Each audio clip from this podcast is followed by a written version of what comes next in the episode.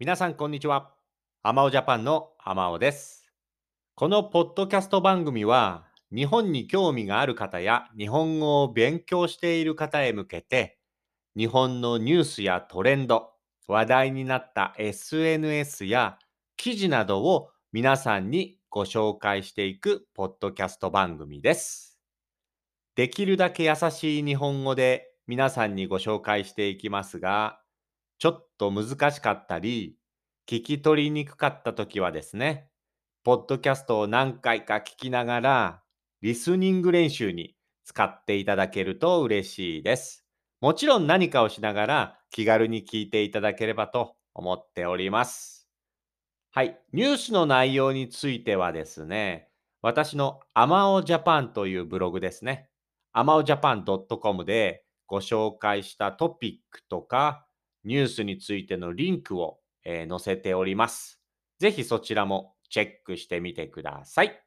ということでですね、今日もアマオジャパン皆さんよろしくお願いします。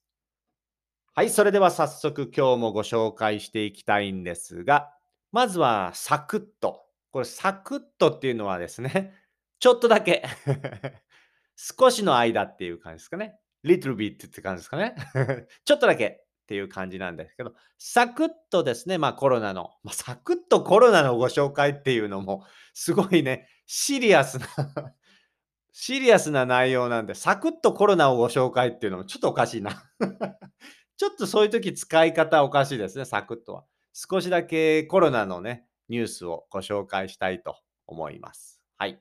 まずですね、えー週末の人出はすごく多い状態ですね、今、日本。うん、で、増加しているそうです。なんと、去年の2020年の春のエマージェンシー、緊急事態宣言の後より3倍も増えてるっていう、これニュースですね。まずこれから言ってみたいと思います。はい。やっぱりね。今ですね、第3ウェーブが来て、ちょっとそのグラフを見ると、感染者数のグラフを見ると少し下がっている状態。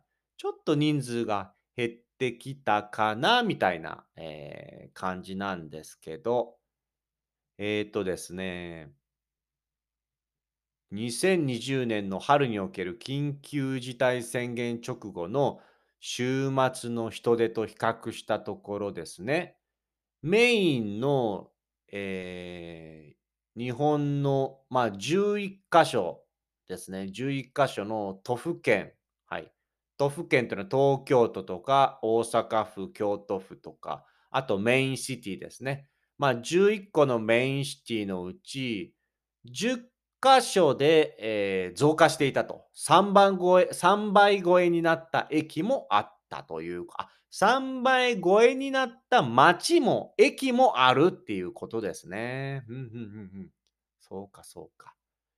これはなんか話を聞いていると、まあいろいろですね、都内池袋に住んでる人、新宿に住んでる人とかね、六本木に住んでる人、えー実際僕も聞きましたけど、結構土日とか普通に出てるよと。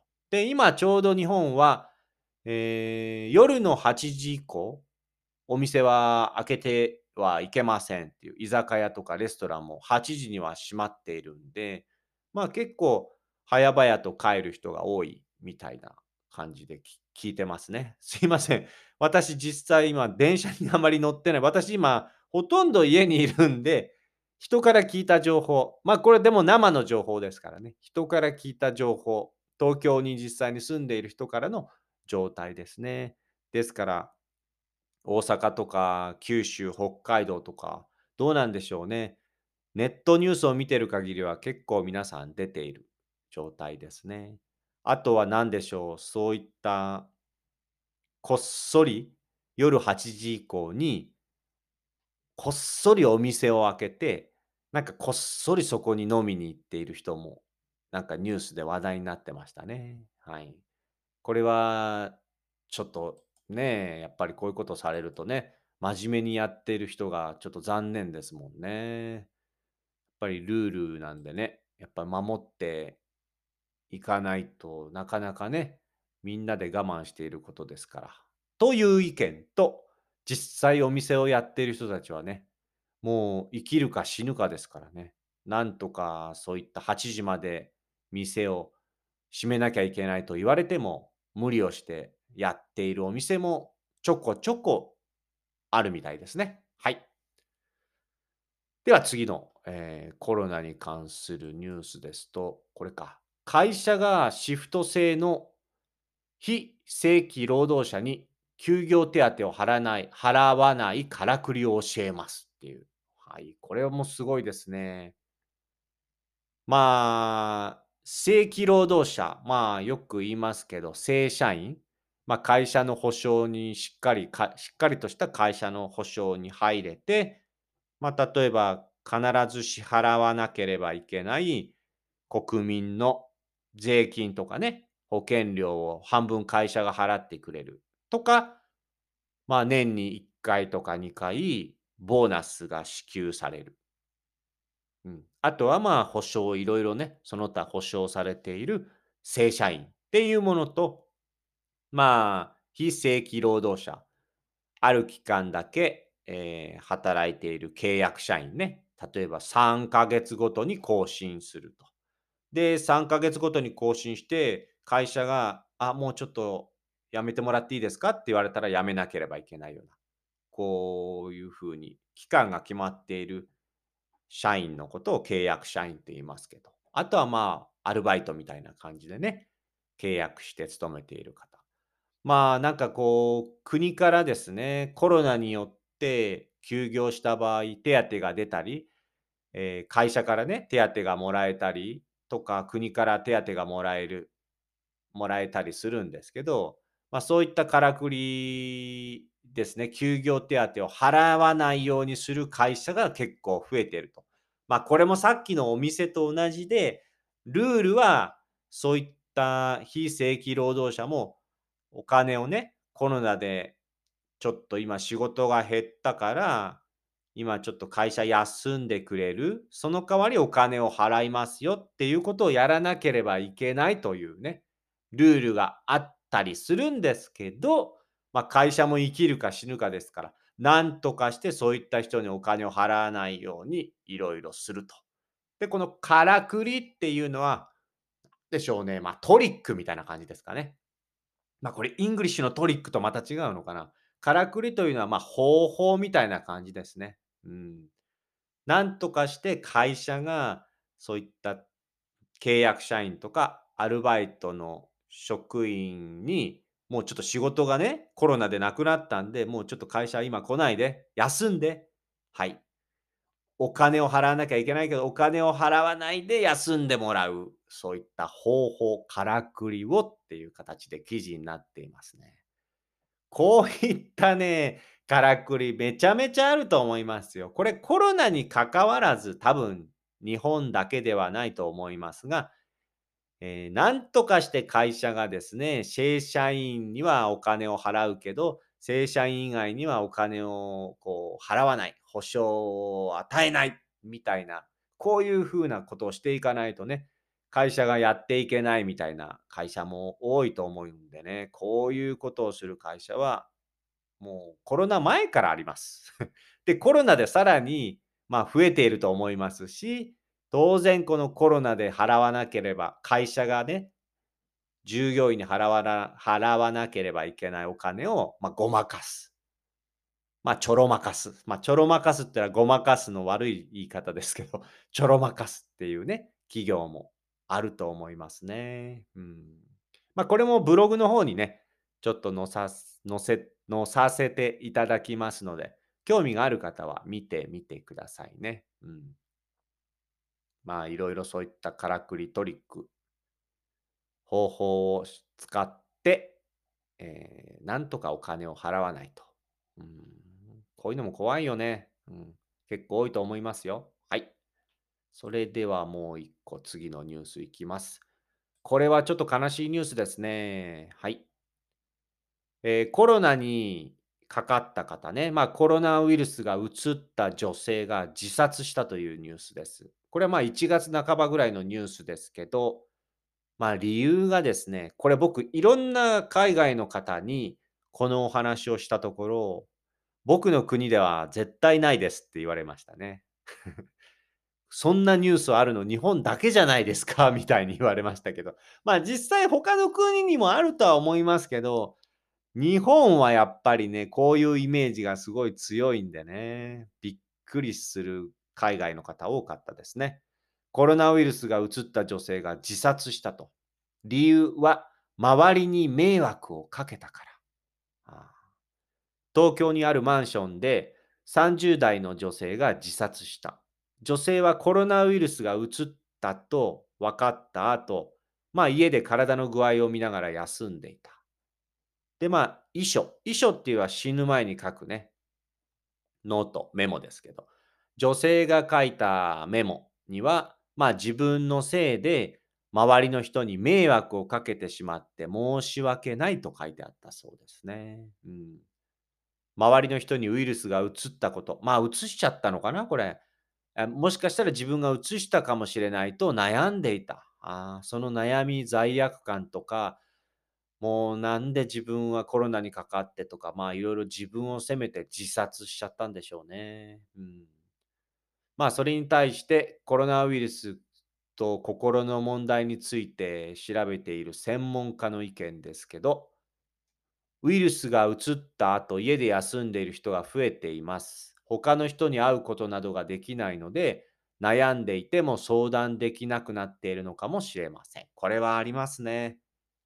今、ホームオフィスでね、会社行かなくてラッキーって思っている方も多いと思いますけど、まあ、長い間ずっと家で仕事しているとね、人と会わなくなりますから、自分がもしいろいろなこう悩みがあった場合、今まではね、飲みに行ったり、いろいろな友達と会って話を聞いてもらったりね、相談したりしたんです、できたんですけど、そういうのができなくなってしまうと、やっぱり一人で抱えて自分を責めるようになっちゃってね、ちょっとそういった心の病気になったり、まあ自分を責めすぎてもう疲れて自殺してしまうと。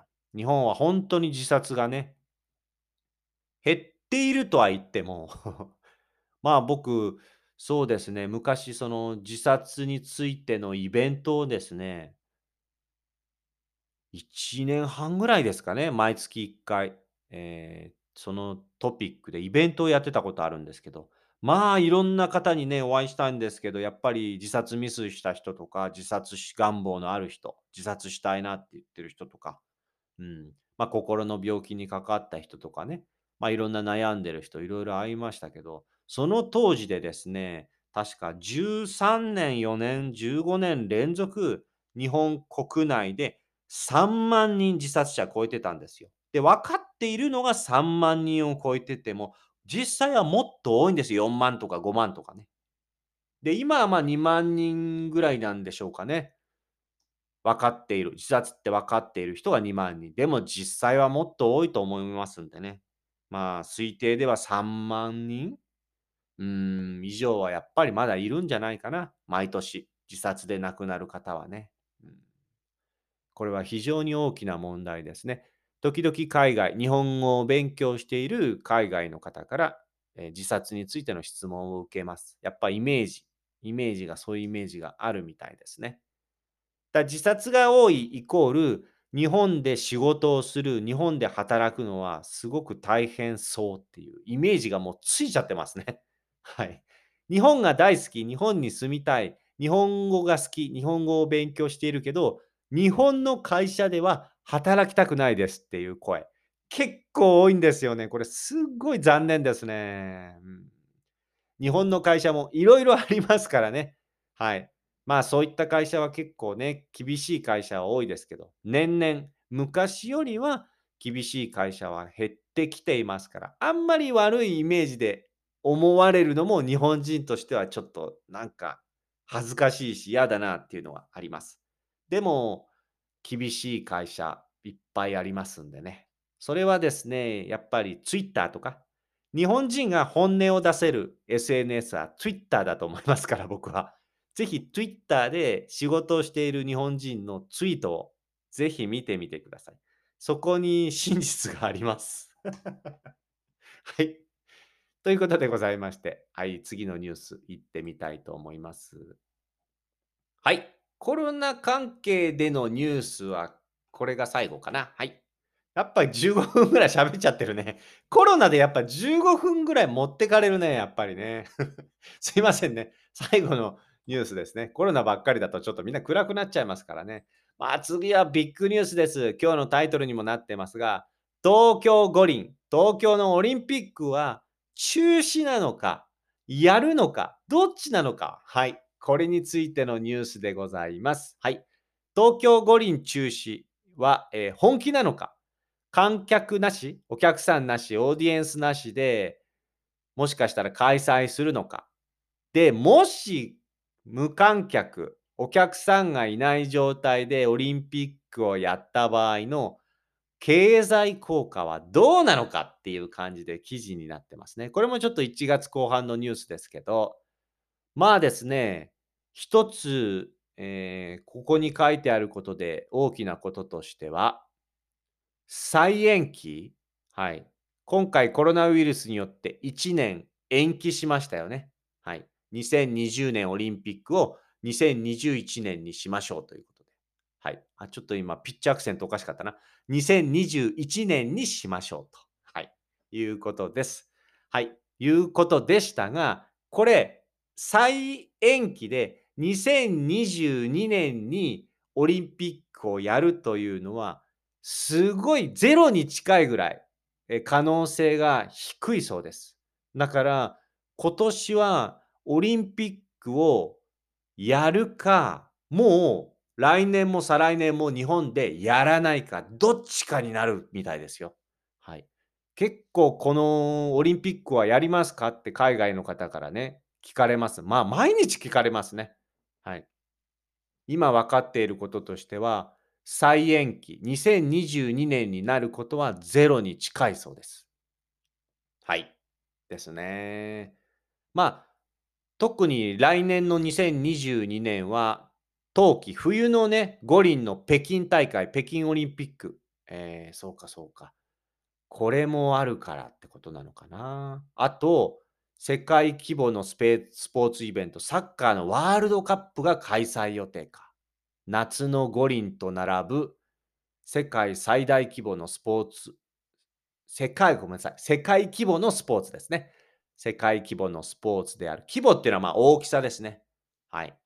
世界規模のスポーツイベントであるサッカーのワールドクラ、ワールドカップですね。ワールドクラスじゃない。ワールドカップが開催予定と。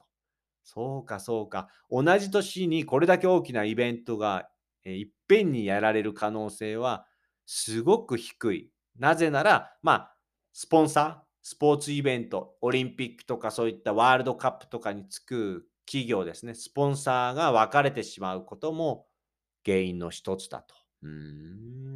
これはちょっとショックですよね。まあ、あとここにね、詳しくは私のブログにリンクを貼ってありますので、見ていただければと思いますけど、やっぱり IOC ですね。やっぱオリンピックのその委員会ですね。やっぱそこの IOC の、ま、トップとか、ま、IOC の決断が一番と。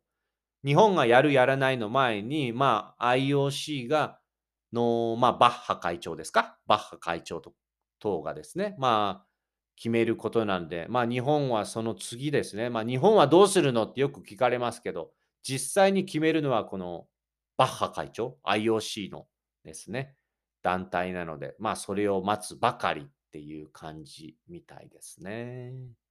まあこれちょっとショックですよね。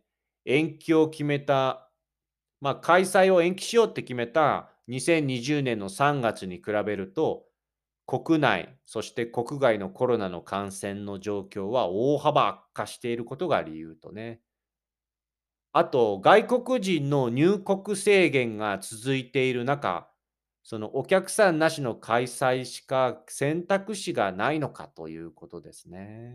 うん、外国人の入国制限が続いている中、さらに、ね、外国人をオリンピックで入れる、それ間に合うの？みたいなね、ニュースはよくテレビでやってますね。あと、ワクチンも日本は非常に遅れてるんで、ワクチンもまだまだ遅れてるんで、オリンピックに間に合うのかと。で、政治家がですね、そう、オリンピックに間に合わせてワクチンをね、早くみたいな発言したときに、そのオリンピックに間に合わせるためのワクチンってどういうことだよっていうね、SNS に書かれてるの見ましたけど、これもちょっとひどい感じですよね。だって、7月、8月でしょ ?7 月でしょ？オリンピック。今2月ですからね。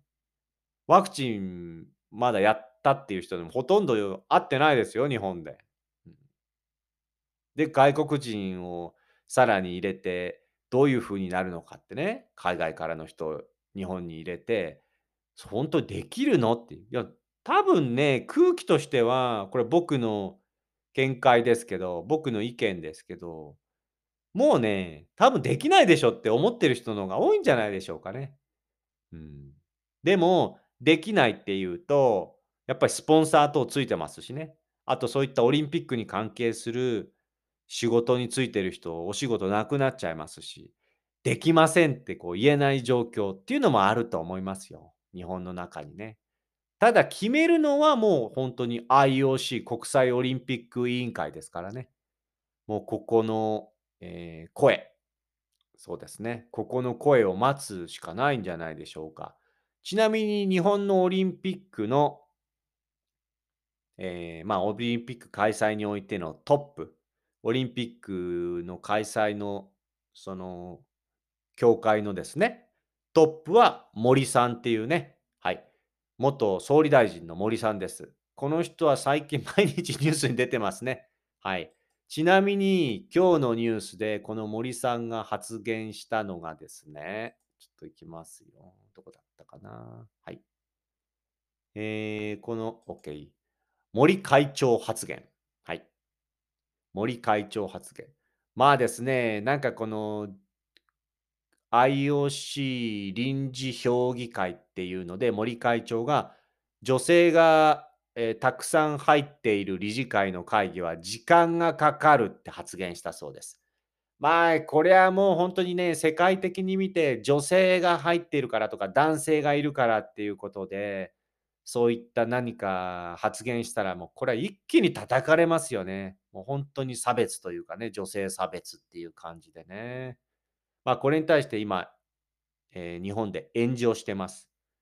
まあ、前にもご説明しましたが、炎上っていうのはもうそのトピックに対していろんな声がもう SNS でね、はい、上がっておりますね。はい。ふざけるなみたいなね。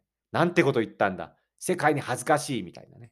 あと、コメディアンのですね、田村淳さんっていう方が、聖火リレー、はい、オリンピックのね、聖火リレーランナーをやる予定だったんですが、この森さんの発言で、えーリレーのランナーを辞退したと。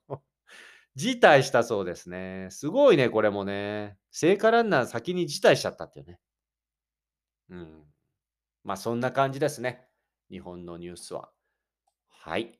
まあ一応コロナに関するニュースからオリンピックに関するニュースです。はい。ちょっと再延期は非常に難しい、ゼロに近いんじゃないかっていう、ちょっとショッキングなニュースです。はい。そしてですね、あともう 23分ですか。やっぱりコロナ関係、まあオリンピック関係も含めたニュースですからね、これよく海外の方から聞かれる内容ですから、まあよかったかな。23分経ってしまいましたけど。はい、続いてのニュースね、いろいろ言ってみたいと思います。はい、そうですね。うーん、OK。ペットボトルに水筒。はい、なんでしょう、これ。ペットボトルに水筒。うん。ビールの持ち帰りが増えている。はあはあはあはあはあ。コロナによって、まあ、居酒屋とかもね、閉まってしまいますし、ビペットボトル入りの生ビールにビールを持ち運べる水筒。まあちょっと一杯飲んで帰ろうとかね、今までできたけど、今までできたように居酒屋で飲めなくなった人たちは、宅飲み、家でね、えービールを飲む。まあ家で飲もう、それぞれが飲むみたいなね、スタイルに、まあ変わらざるを得ない。まあ変わるしかない。そういうふうにするしかないっていうことで、まあ今、宅飲み？宅飲みっていうのは自宅、宅、えー家ですね。自分の家で飲むことを宅飲みと言いますけども、宅飲みが増えている中、うん、ああ、そうですか。ビール会社とかがそういったテイクアウトできるビール、うん、テイクアウトできる方法を、はい、まあいろいろ考えて、えー発売したんだね。ペットボトル生ビールっていうのを発売したんだね。面白いね。はあまあ単純にペットボトルに生ビール入れただけじゃなくて、えー、なんだこれ。あ、ロシアから輸入した専用のマシンがあるんだね。ビールの品質を劣化させないように。劣化っていうのは、まあ、クオリティを下げないようにってことですね。劣化っていうのはクオリティを下げることです。下がることです。クオリティが下がることを劣化と言います。まあ、劣化、品質、クオリティが下がらないように、えー最大の敵敵であるああ酸素がビールに直接触れるのを防ぐため。ああ、そうか。酸素がビールに触れると、ビールのクオリティが下がる。劣化してしまうってことね。ペットボトルの中に炭酸、サイダーを充満させてから、いっぱい入れてからビールを入れるっていう仕組みなんだね。うんうんそうすると、白い泡泡泡もですね、グラスに注いだ時と変わらない状態になるんだって。ああ、面白いね。要はもうほんと生ビールの感覚でペットボトルで利用できるってことだね。そうか。えーこの記事を書いた人が生ビールとペットボトル生ビールを飲み比べてみたそうです。味は同じだったと。で、持ち帰ったものを1週間後にグラスに注いで飲んだけど、白い泡もそのまま出ると。炭酸も味も正真正銘の生ビールだったと。2週間保存が効くらしいです。これは革命ですね。いいですね。今ですね、やっぱりビールっていうと缶でね、売られてますけど、今後はこういった感じで、ペットボトルビール、ね、コロナをきっかけにね、流行るんじゃないでしょうか。まあ、詳しい、えー記事はですね、これも、えーブログの方、a m a o j a p a n c o m に載ってますんで、よかったら見てみてください。はい、続いての記事は、ユニクロのキャッシュレス決済ですね。えーユニクロペイ。はい、こちらご紹介していきます。はい。はい、ユニクロのキャッシュレス決済サービスが登場して注目を集めていると。おー、また来ましたね。はい。一方、ネットではキャッシュレス決済サービスの、まあ、乱立、まあ、いろいろ多すぎて混乱すると、はい、いう声が上がっているそうです。これなんていうのかなユニクロペイだね、やっぱりね。うん。まあ今、LINEPay、AliPay、ファミ Pay、Apple Pay、なんでしょう、楽天 Pay、PayPay、PayPay いっぱいありますけど、もう何使っていいか分かんなくなっちゃって、自分のそのチャージも、これ分散しちゃいますよね。分散っていうのはいろいろなところに分かれてしまう。分かれてしまいますよね。まあこれを統一化、一つにしてほしいっていう声。まあそれそうですよね。まあ、スマホのキャッシュレスが多すぎると。またユニクロまでペイ作ったのかと。まあ使わなきゃいいんですけど、やっぱりこのユニクロをよく使う人にとっては、ユニクロペイを使った方がいろいろお得なんでしょうね、やっぱり。うん。そういったサービスも増えますから、これ当然ユニクロでよく使う人はユニクロペイ使うことになるでしょうね。大変ですよね。ファミリーマートで使うときはファミペイ。ユニクロで使うときはファミペイ。ね。あり、えっ、と、例えば、 Alipay ってアリババか。えっ、と、何でしたっけ？あの、えっ、と、メルカリ、メリ、メルペイでしたっけ？メルカリ使うときはメルペイとかね。はい。なんかいろいろ PayPay、PayPay 使わなきゃいけないからね。これもめんどくさいですよね。アプリケーションがいっぱいになっちゃって。はい。というニュースでございます。はい。続いてどんどん行きましょう。こちらです。続いては、はい。なんでしょうウイスキーですかね。はい。あー、原酒不足。うんうん。国産ウイスキーのメーカーが泣いているよと。はい。あ、国産。まあ、国産っていうのは日本で作られているという意味です。国産ウイスキーの原酒不足。原酒というのは、まあ、その、なんでしょう。お酒の元になるっていう感じですね。元になる。まあ、えっと、お店で売られるお酒の、まあ、元となるお酒、原酒ですね。はい。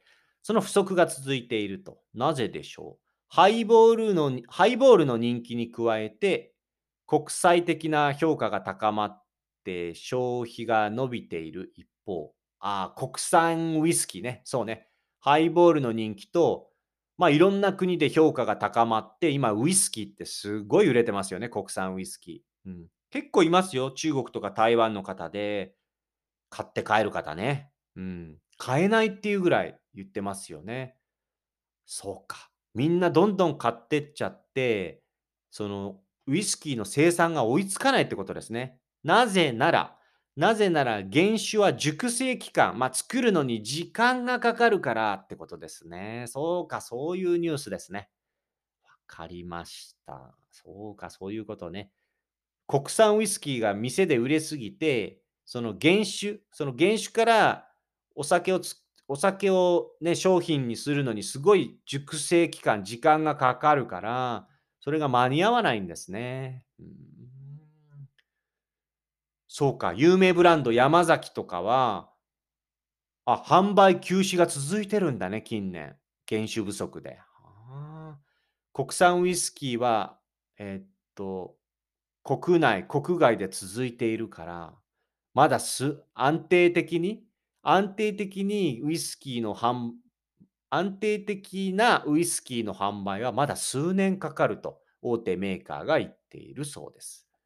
まあ、売れているのは嬉しいけどね、国産日本のウイスキーが売れてるのは嬉しいけど、間に合わない、店にあんまり置かれなくなって、なくなってっちゃう、値段も上がってっちゃうっていうのはね、ウイスキーファンからしたら、国内のウイスキーファン、まあ国外もそうか、ウイスキーファンからしたらちょっと残念ですよね。あんまりファンが増えちゃうとね。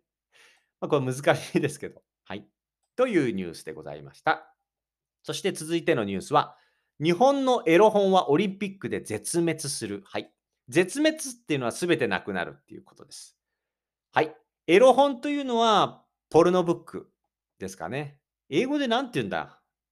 英語で何て言うんですかね？ポルノブックで分かっていただけるとは思いますけど、まあですね、海外から来た人が日本に来て驚くのは、コンビニエンスストアで、まあ、セクシーな、えー、本、えー、セクシーブック、ポルノブックが置かれている、普通に置かれていると いう声が多いですけどね。まあこれでもオリンピックが決まって、オリンピックがオリンピックが近づいてくるうちに、近づいてくるうちに、だんだんコンビニから、えー、なくなってきて、多分ジャケット、表のジャケット、本のジャケットの、その何ですか、ポルノのレベルも低くなってきて、ポルノのレベルが低いっていうのもあるんだけど、まああんまり裸を見せない感じの写真を使うようになったり、実際ポルノの本のコーナーが狭くなっていったりと、どんどんコンビニから姿が小さくなって、そのポルノコーナーが小さくなってきましたけど、専門家から、えー、言うと実際もうあと時間の問題だと。まあそういったポルノブックを作っている会社からすると、もうオリンピックの頃には絶滅しちゃうんじゃないかと。コンビニからポルノブック、エロ本がなくなるんじゃないかと言っているそうです。ただ、何度でも復活してみせますよと。なぜならそこに性欲 セクシー、セクシー、セクシーがある限りねと、性欲がセクシーでいいのか違うな。性欲がある限りねという声が上がっているそうです。性欲って何て言うんだ、 English。ちょっと調べていいですか？性欲。はい。Google トランスレーターは性欲は何と言うんでしょう？ English。性欲。はい。あ、 libido でいいの？ sexual、こっちの方が正解なんじゃないの？こっちの方が。sexual desire. sexual desire。 sexual desire でいいのかな？性欲。教えていただけるネイティブの方いらっしゃったら教えてください。セクシャルデザイアでいいんですかね？セクシャルデザイア。sexual desire. はい、わかりましたよ。セクシャルデザイアね。性欲がある限り、エロ本は何度でも復活すると。はい、おっしゃってますね。はい。ああ、面白いね。続いてのニュース。面白くないと。海外の人からしたら面白くないのかな。コンビニにあんなもん置かないでくださいって怒っている海外の方も多かったからね。すいません。日本の文化ですね、これね。はい。あとですね。そうですね。あ、これももう一個ですね。これまあちょっとセクシーとは違いますけど、えー、カツラをかぶって、ウィッグですね。けカツラをかぶって、化粧、メイクアップ、メイクして、女性専用のお風呂、女湯に入って捕まった学校の先生、高校教師を逮捕ということですね。これも1月終わりのニュースですけど、広島、入浴施設、まあ、あれですかね、大きな銭湯みたいなところですかね。はい。お風呂、大きな、まあ、こう温泉施設、温泉ランド、うん、ですかね。に、の女湯。女湯、男湯っていうのは、女湯は女性が入る、女性だけのお風呂。男湯は男だけのお風呂です。その女湯に侵入した。侵入っていうのは、入ってはいけないところに入る。侵入みたいな感じね。とか、なかなかはいえー、っと、入れないところに入る。まあ、入ってはいけないところに入るっていうニュアンスで使うことが多いかな。侵入。したとして、高校教師が逮捕された。女性用のカツラかぶって化粧をしていたんですけど、不審に思った。不審に思うっていうのはちょっとおかしいなってことです。不審。ちょっとおかしいなと思った女性が、えー、従業員、お店の人に伝えて、その駆けつけたお店の人が取り押さえられたということですね。それで警察呼んで捕まっちゃったんでしょうね。これですね、一つ気になるのは、女この捕まった方は、まあ多分体は男性なんですけど、実はまあ、まあ、LGBT とかね、心は女性で、自分は女性として女性のお風呂に入女性たちと一緒に女性のお風呂に入りたかったと。男性たちに見られたくない自分の体を。女性として女性のお風呂に入りたくて入ったのが一つ。か、もしくは、もうほんと女性に興味があって、女性の体が見たくて、女性のお風呂ってどんな感じか興味が湧いて、女性のカツラをかぶって、えー、化粧をして入ったのか。これどっちなんでしょうね。女性の体に興味があって、男性として男性の機能、男性の体で女性のお風呂に入ったなら、まあこれ犯罪ですけど、心はもう本当にね、女性と変わらない、女性と変わらない心で、体のだ機能は男性の機能をまだ持っていて、かつ女性のかつらをかぶって、化粧をして入ったのか。これは犯罪ですかね。皆さんいかがでしょうか。ぜひコメントをいただけたらね、はい、嬉しいです。皆さんどうお考えですかねこれ犯罪なのかな？非常に難しいですね。LGBT が遅れている日本としては、今ではまあ犯罪なんですけど、ね、今後こういった対策も考えていかないとね、LGBT が進んでいる国なんかはね、こういったのどういうふうに対応してるんですかね。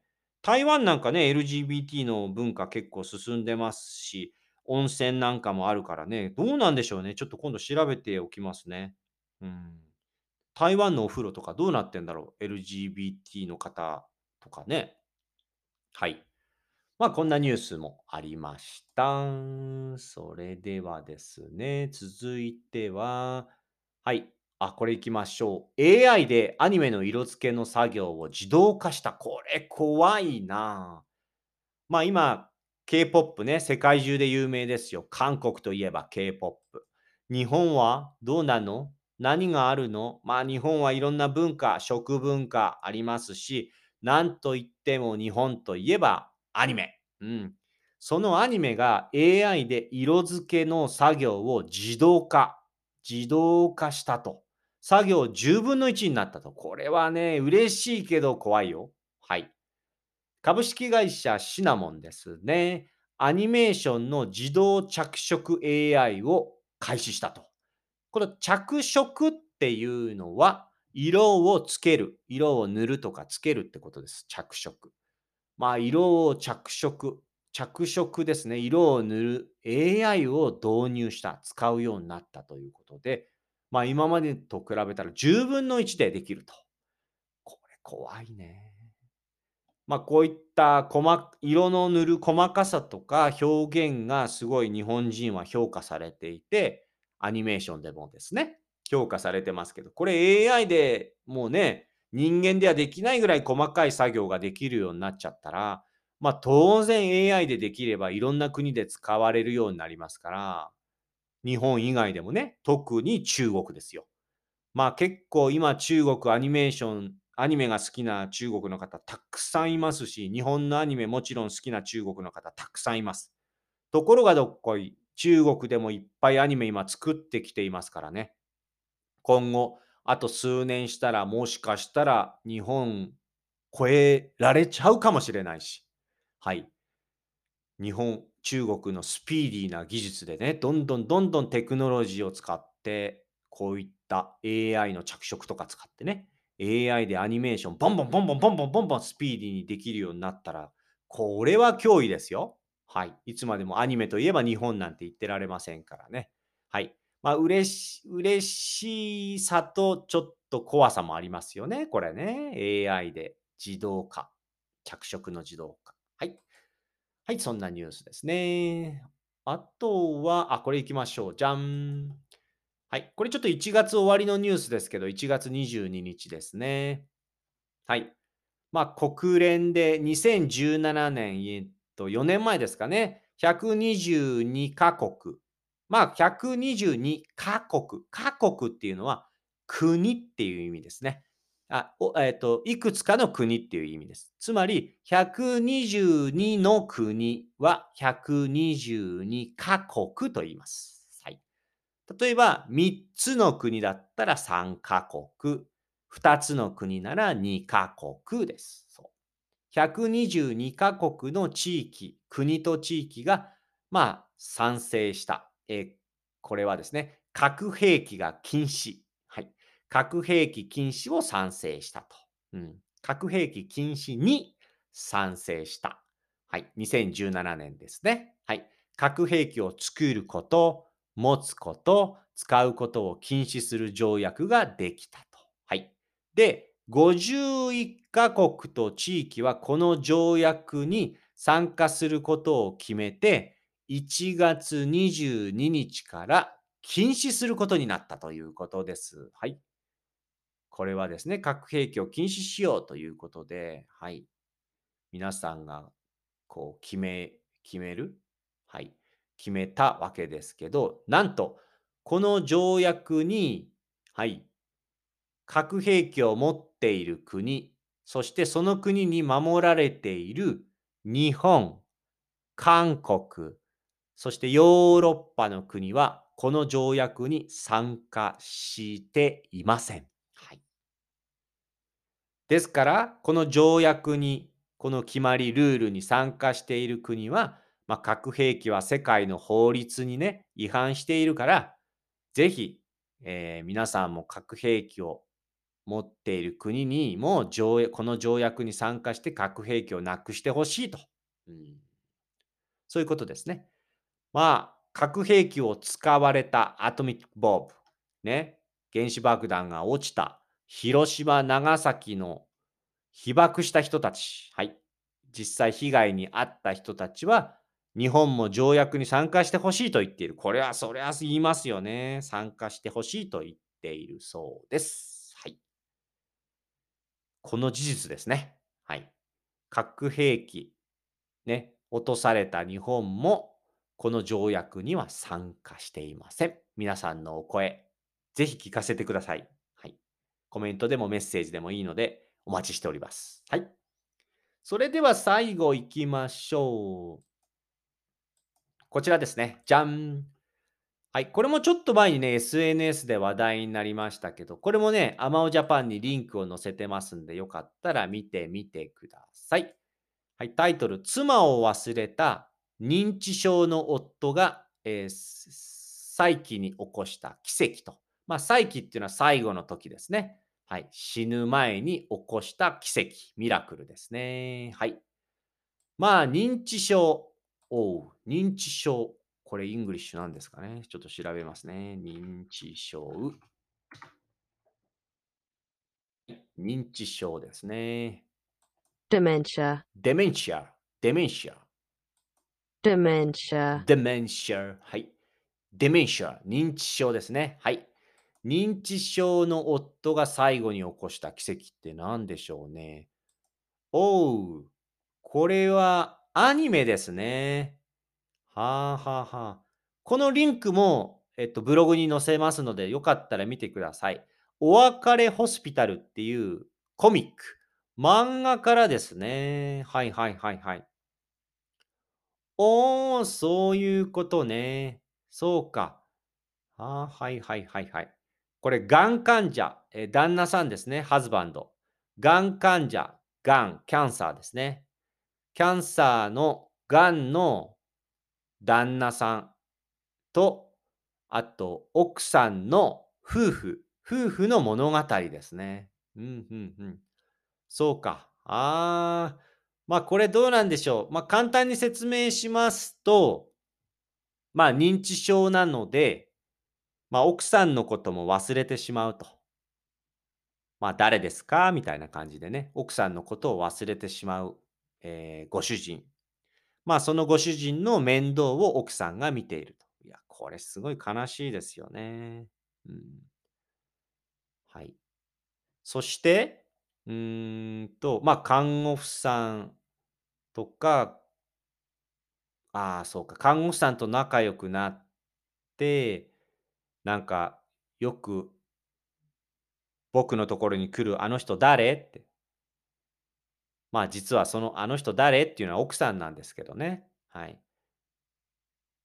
そういう感じで看護師さんに聞いてしまうぐらい、もう奥さんのことも認識できない。奥さんが誰だかわからない。奥さんの記憶がない。奥さんのことを忘れてしまうと。そんな生活を送っている中、はい。あ、奥さんに、再び、いや、これで説明し、どうしようかな。説明したらもったいない。ぜひ見てください。はい。あ、でも読めない人もいるか。ちょっと日本語だからね。そうか。簡単にじゃあ説明しちゃいますね。ちょっと説明聞きたくない方は、ちょっと耳閉じといてください。サイレントしてくださいね。そうか。あいいストーリーですよ。はいはいはい。いつも知らない人が来て、あの人誰なのって、実は奥さんなんだけど、で、またある日、その奥さんが来た時、まあ当然奥さん、あ旦那さんはその人が誰だか知らなくて、その人を好きになってしまう。要は、その奥さんのことをまたもう一回奥さんに恋をしてしまう。そしてプロポーズするっていう。で、亡くなる前に、そう、奥さんに、そう、プロポーズ。あ、奥さん、プロポーズじゃないか、これ。告白するのか。好きだって告白して、奥さんをデートに誘うと。そして、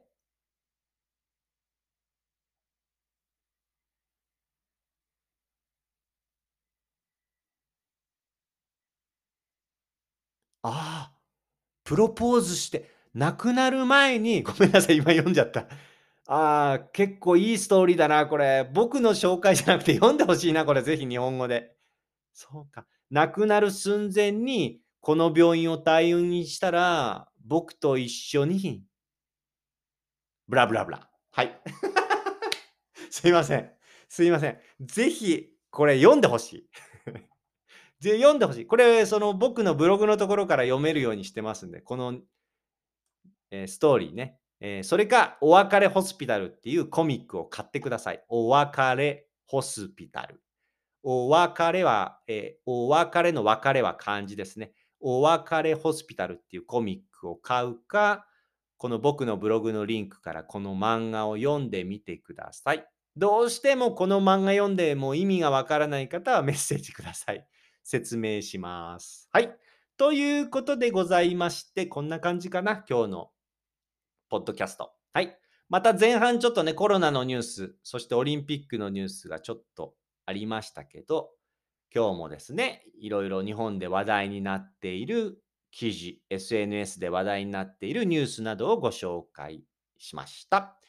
でですね、ポッドキャスト、えーこちらですね、いろいろエピソード、過去エピソードもありますので、よかったらいろいろ聞いてみてください。そして、えー私、アマオジャパンの、えー SNS、えー、Instagram、えー Facebook、TikTok、えー Twitter、いろいろやってますので、よかったらそちらの方もフォローしていただければ嬉しいです。メッセージなどもね、えーインスタとか、インスタグラムとか、Facebook でも構いませんので、えーお声いただけたら嬉しいです。そう、最近嬉しいメッセージいただきました。Facebook で友達申請いただいて、まあ、その、お友達になった海外の方ですね。日本語の勉強に非常に役に立ちますと。このポッドキャストを聞いていますと。どこで知ったのかわからないですけどですね。嬉しいですよね。で、ぜひ、やめないで続けてほしいって。続けてほしいって声いただいたんですよ。これ感動しましたよ、私。その、えー声をいただいて、こうそのモチベーションが上がって、今これ録音してますから。はい。これですね、やめませんよ。続けますよ。はい。続けていきたいと思いますので、よかったらですね、皆さん今後も聞いてください。そしてですね、これ Twitter でも紹介したんですけど、アプリケーション Alexa。はい。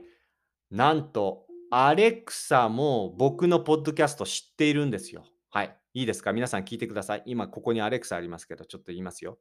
Alexa、優しい日本語ポッドキャストかけて。アップルポッドキャストでアマオジャパン優しい日本語を再生します。最新のエピソード、アマオジャパン優しい日本語15日本人の5割くらいは5行以上の長文読んで意味を取ることができないを再開します。はい、アレクサ、ストップ。アレクサ、ストップ。こんな感じですよ。はい。なんと、アレクサ、でも、僕のポッドキャスト、覚えてくれたんでね。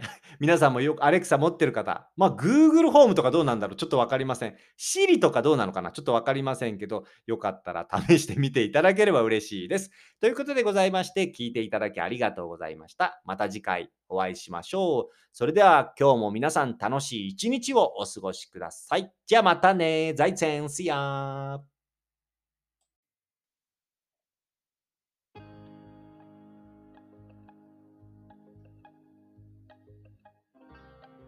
皆さんこんにちは。アマオジャパンのアマオです。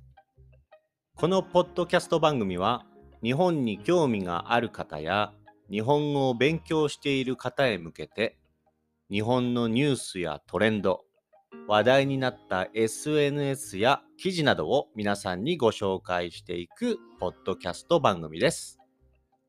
できるだけ優しい日本語で皆さんにご紹介していきますが、と難しかったり聞き取りにくかった時は、ポッドキャストを何回か聞きながら、リスニング練習に使っていただけると嬉しいです。もちろん何かをしながら気軽に聞いていただければと思っております。ニュースの内容については、私のアマオジャパンというブログでですね、ご紹介したトピックやニュースについてのリンクなどを載せておりますので、そちらからチェックしてみてください。